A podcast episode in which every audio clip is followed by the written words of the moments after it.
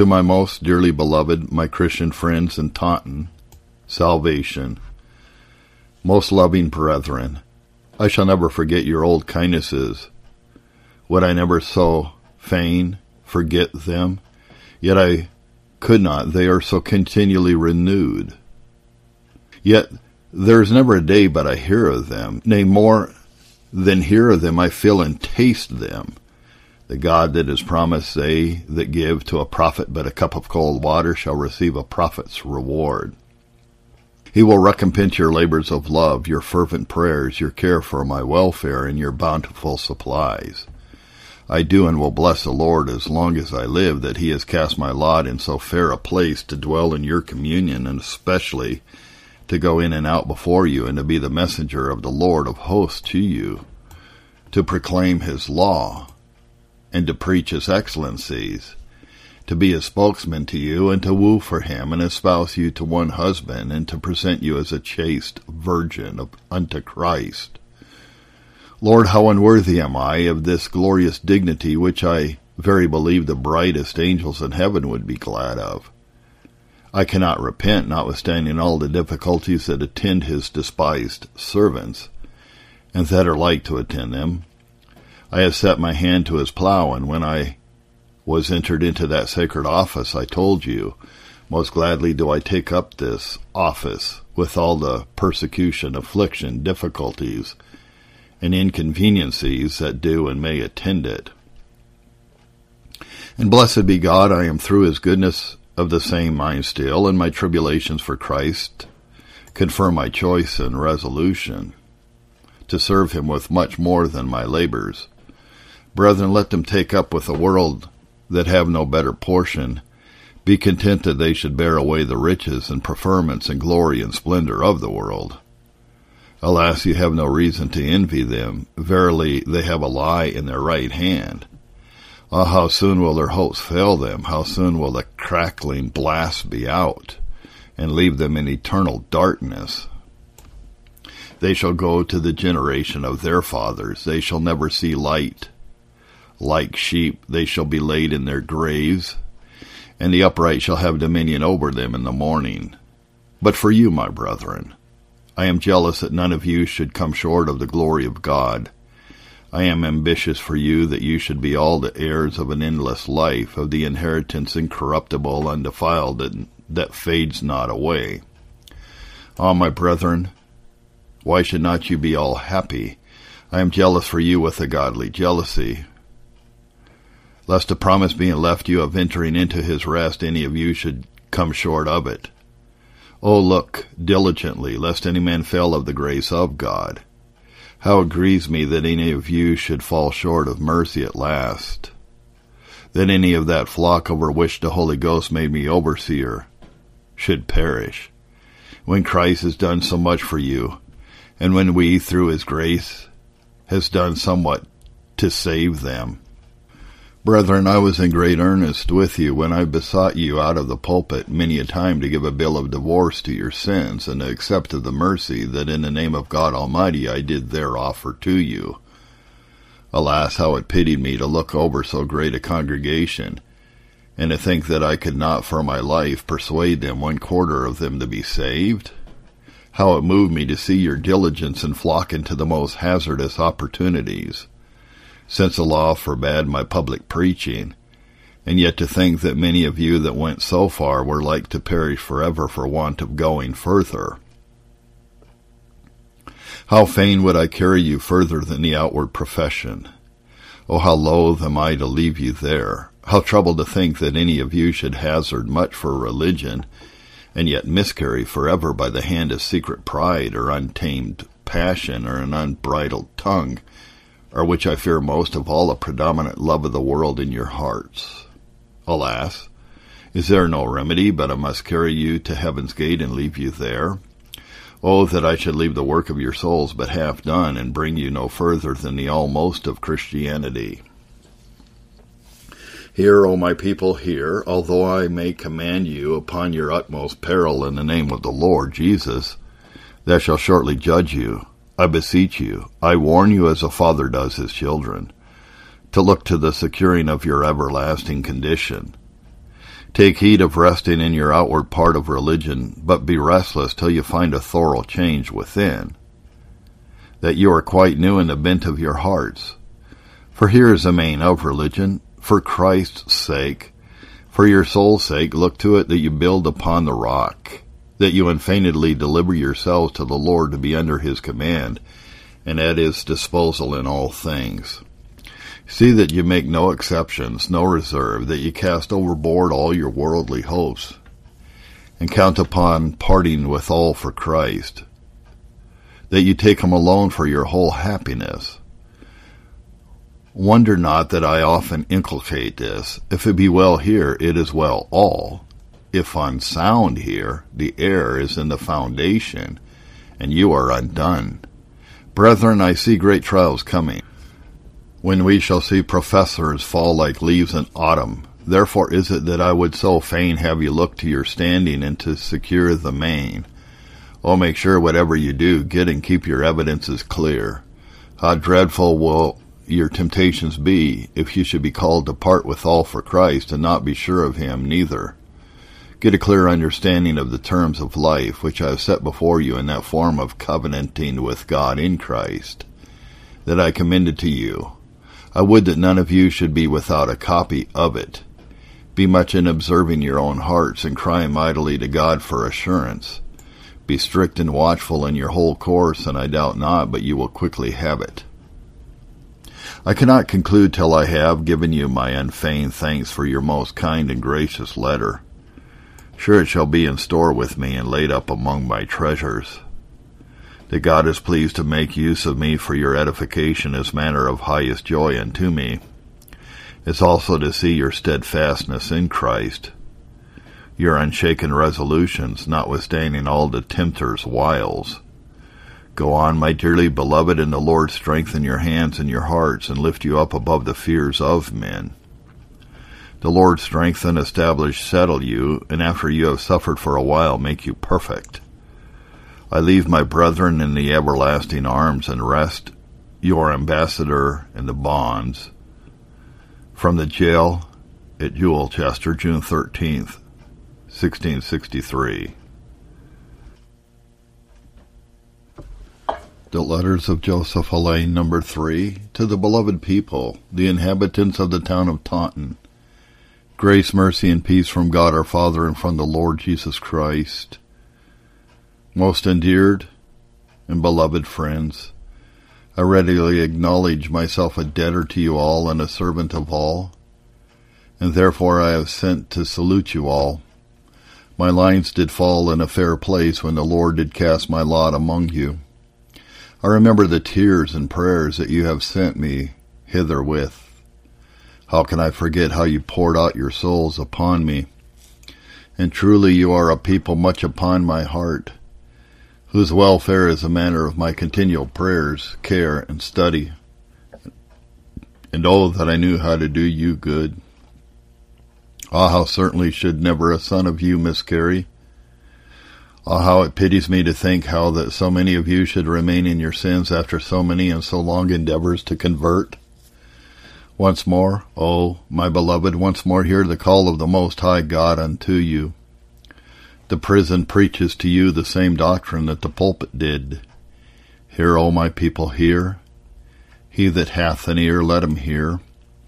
The Lord of life and of glory offers you all mercy and peace and blessedness. O why should you die? Whosoever will, let him take of the waters of life freely. What?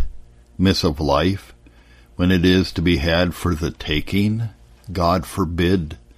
Oh, my brethren, my soul yearns for you and my bowels towards you. All that I did but know what arguments to use with you. Who shall choose my words that I may prevail with sinners not to reject their own mercy? How shall I get within them? How shall I reach them? Oh, that I could but get between their sins and them. Beloved brethren, the Lord Jesus has made me most unworthy, his spokesman, to bespeak your hearts for him, and oh that I knew but how to woo for him that I might prevail. These eight years have I been calling, and yet how great a part remain visibly in their sins, and how few have I gained to Christ by sound conversion. Many among you remain under the power of ignorance. Ah, how often I have told you the dangerous, yea, damnable state that such are in. Never flatter yourselves that you shall be saved, though you go on in this. I have told you often, and now tell you again, God must be false if ever you be saved without being brought out of the state of ignorance. If ever you enter at the door of heaven, it must be by the key of knowledge. You cannot be saved except you be brought to the knowledge of the truth. A people that remain in gross ignorance, that are without understanding, the Lord that has made them will not have mercy on them. Oh, for the love of God and of your souls, I beseech you, awake and bestir yourselves to get the saving knowledge of God. Youth that are capable of learning a trade, are you not capable of learning the way to be saved? And is it not pity that you should perish forever for want of a little pains and study and care to get the knowledge of God? Study the catechism if possible. Get it by heart. If not, read it often or get it read to you. Cry unto God for knowledge. Improve the little you have by living answerably. Search the scriptures daily. Get them read to you if you cannot read them. Improve your Sabbaths diligently, and I doubt not, but in the use of these means you will sooner arrive to the knowledge of Christ than of a trade. Many have escaped the gross pollutions of the world, but stick in the form of godliness. Oh, I am jealous for you that you should not lose the things that you have wrought. For the Lord's sake, put on and beware of perishing in the suburbs of the city of refuge. Beg of God to make thorough work with you.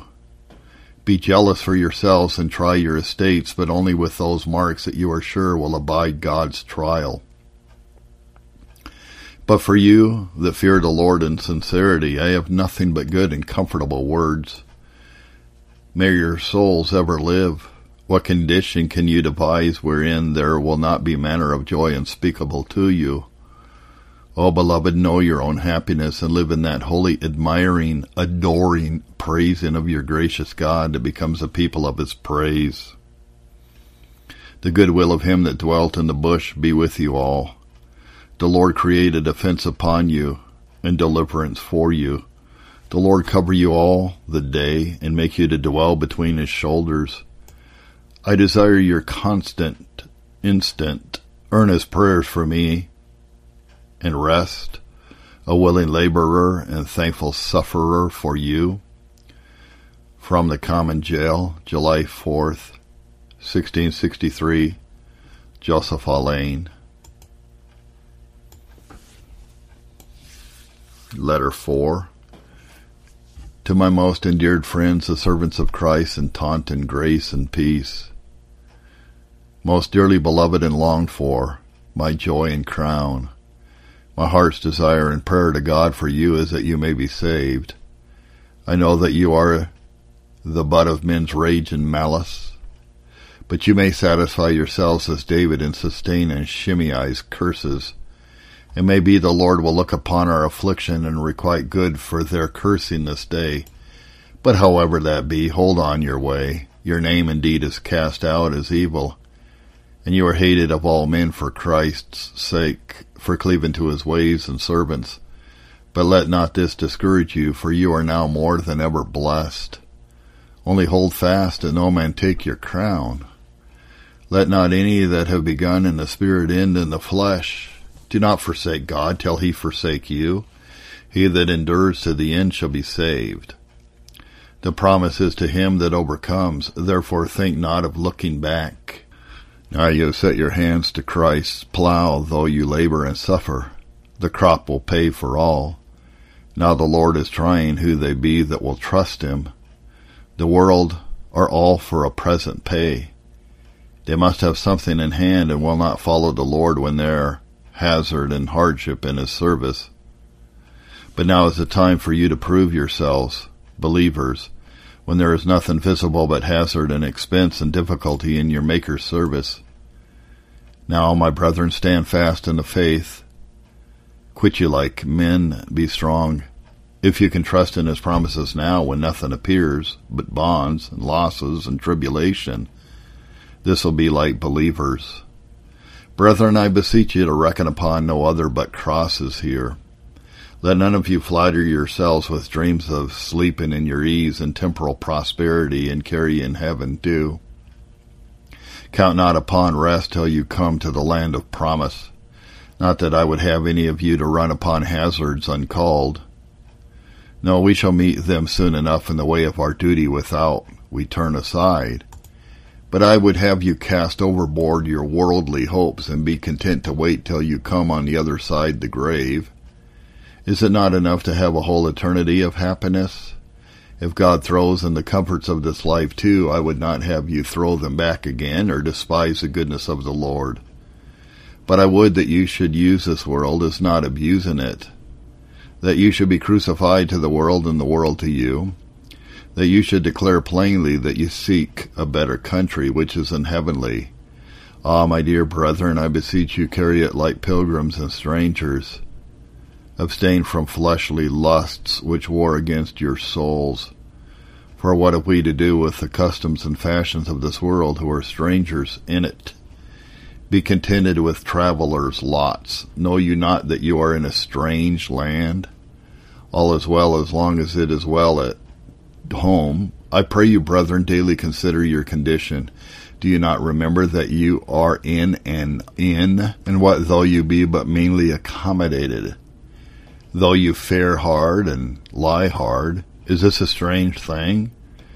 What should travelers look for else? Indeed, if you were of the world, the world would love his own. But now God has called you out of the world, therefore the world hates you.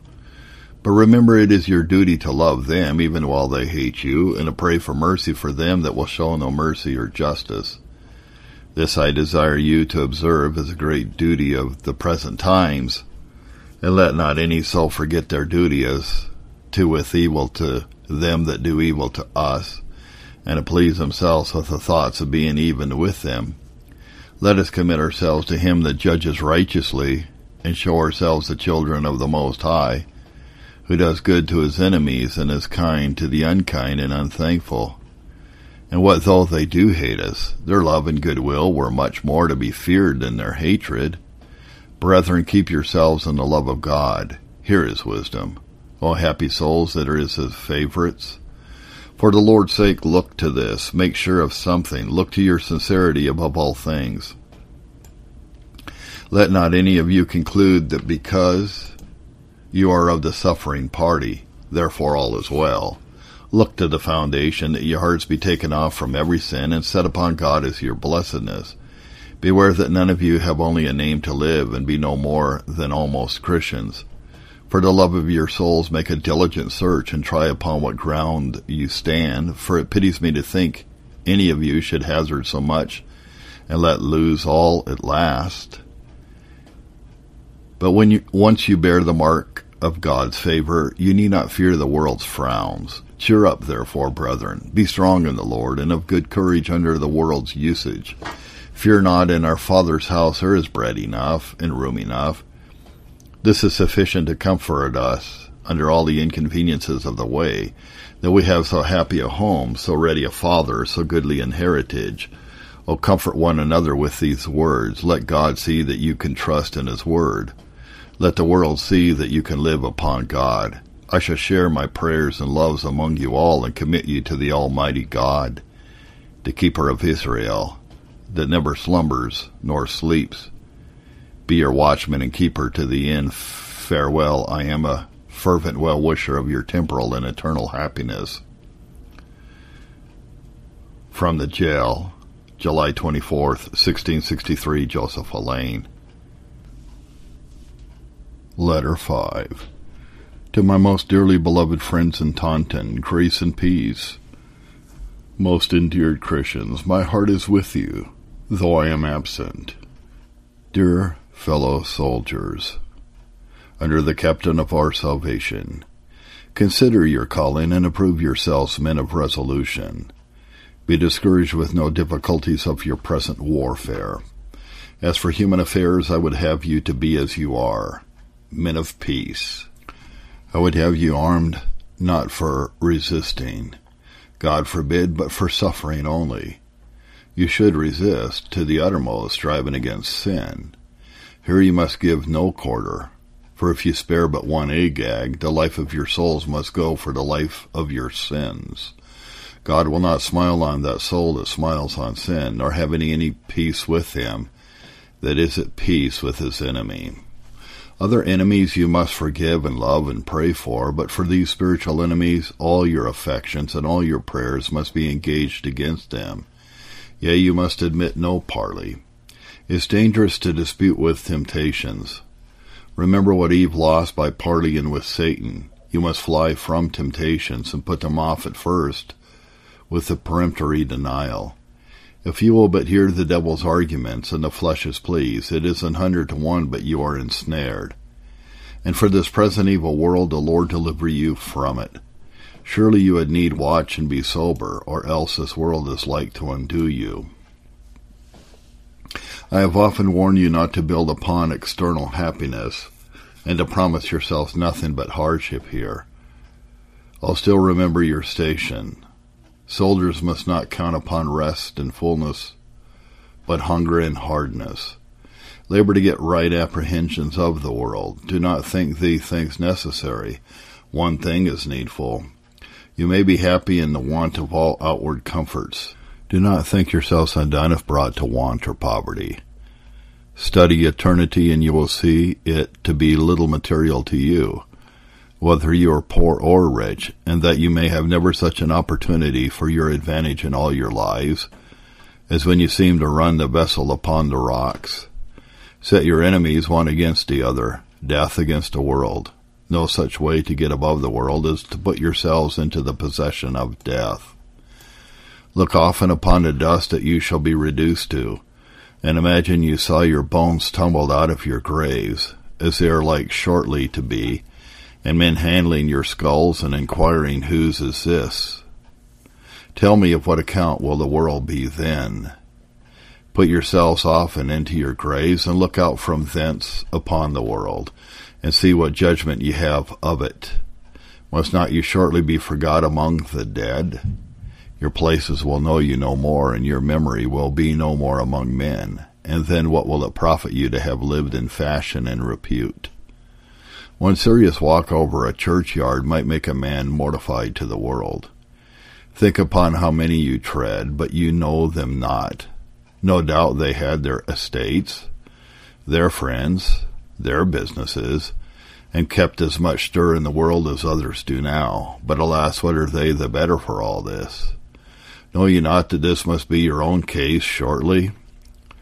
Oh, the unhappiness of man! How is he bewitched and befooled that he should expend himself for that which he knows shall forever leave him? Brethren, I beseech you, lay no stress upon these perishing things, but labor to be at a holy indifferency about them is it for one that in his wits to sell as God his soul for things he is not sure to keep a day, in which he is sure after a few sleepings and wakings more to leave behind him forever? Go and talk with dying men and see what apprehensions they have of the world.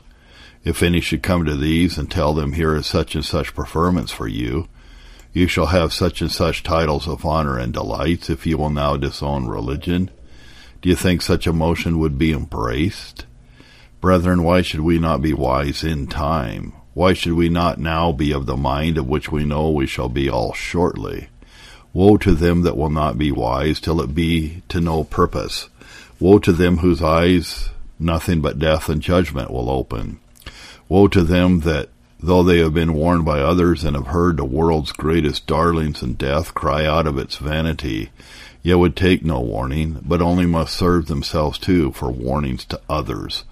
Ah, my beloved, beware there be none among you that will part rather with their part in paradise than their part in Paris, that will rather part with their consciences than with their estates, that have secret reserves to save themselves whole when it comes to the pinch, and not to be of the religion that will undo them in the world. Beware that none of you have your hearts where your feet should be, and love your mammon before your Maker. May the Lord of hosts be with you. and the God of Jacob your refuge. Farewell, my dear brethren, farewell, and be strong in the Lord. I am yours to serve you in the gospel, whether by doing or suffering. From the jail, August 31st, 1663. Letter 6 To the beloved friends, of the flock of Christ in Taunton, salvation. Most dearly beloved and longed for, my joy and crown, I must say of you as David did of Jonathan. Very pleasant have you been to me, and your love to me is wonderful. And as I have formerly taken great content in that my lot was cast among you, so I rejoice in my present lot that I am called to approve my love to you by suffering for you. For you I say, for you know I have not sought yours but you, and that for doing my duty to your souls I am here in these bonds, which I cheerfully accept, through the grace of God that strengthens me.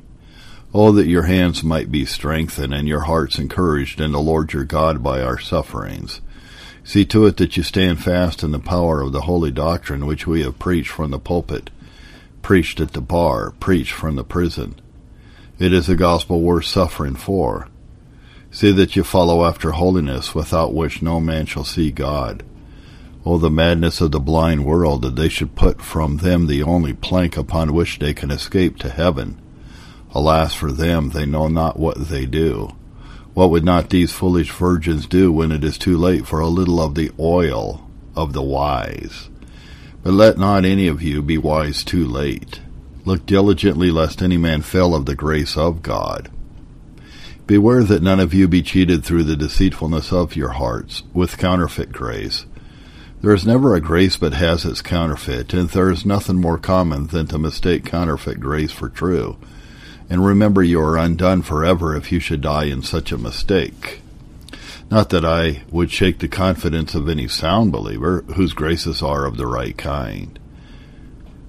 Build your confidence sure. See that you get to certain marks of salvation, and make sure by great observing your own hearts that these marks be in you, and then you cannot be too confident. But as you love your souls, take heed of a groundless confidence Take heed of being confident before you have tried. I would fain have you all secured against a day of judgment. I would that the state of your souls were all well settled. Oh, how comfortably might you think of any troubles if you were but sure of your pardons. I beseech you, whatever you neglect, look to this. I am afraid there are among you that have not made your peace with God, and that are not yet acquainted with that great work of conversion. Such I charge before the living God to speed to Christ, and without any more delay to put away their iniquities, and deliver up themselves to Jesus Christ that they may be saved. It is not your profession or external duties that will save you. No, no, you must be converted or condemned. It is not enough that you have some love to God's ways and people, and are willing to venture something for them. All this will not prove you sound Christians have your hearts been changed? Have you been soundly convinced of your sins, of your damnable and undone condition, and your utter inability to lick yourselves whole by your own duties? Have you been brought to such a sense of sin that there is no sin but you heartily abhor it? Are you brought to such a sense of the beauty of holiness and of the laws and ways of God that you desire to know the whole mind of God? Would not you excuse yourselves by ignorance from any duty and that you do not allow yourselves in the neglect of anything that conscience charges upon you as a duty? Are your very heart set upon the glorying and enjoying of God as your greatest happiness? Had you rather be the holiest and be the richest and greatest in the world? And is your greatest delight in the thoughts of your God and in your conversing with God in holy exercises? Is Christ more precious than all the world to you? And are you willing, upon the thorough consideration of the strictness and holiness of his laws, to take them all for the rule of your thoughts, words, and actions? And though religion may be dear, do you resolve, if God assist you, to go through with it, let the cost be what it will? Happy the man that is in such a case. This is a Christian indeed, and whatever you be and do short of this, all is unsound. But you that bear in your souls the marks above mentioned, upon you I should lay no other burden, but to hold fast and make good your ground and to press forward towards the mark. Thankfully acknowledge the grace of God to your souls and live rejoicingly in the hopes of the glory of God. Live daily in the praises of your Redeemer and study the worthiness, excellency, and glory of his attributes. Let your souls be much taken up in contemplating his glorious perfection and blessing yourselves and the godly portion you have in him. Live like those that have a God and then be disconsolate if you can. If there be not more in an infinite God to comfort you than in a prison or poverty or affliction to deject you, our preaching is vain and your faith is vain. Let the thoughts of God be your daily repast, and never be satisfied till your hearts run out as freely, naturally, unweariedly after God as others do after the world. Farewell, my dear brethren. The Lord God Almighty be a protection to you and your exceeding great reward. Farewell in the Lord. I am yours in the bowels of the Lord Jesus Christ. From the jail, September 11th, 1663. Joseph Alleine. This has been a selection of the letters of Joseph Alleine.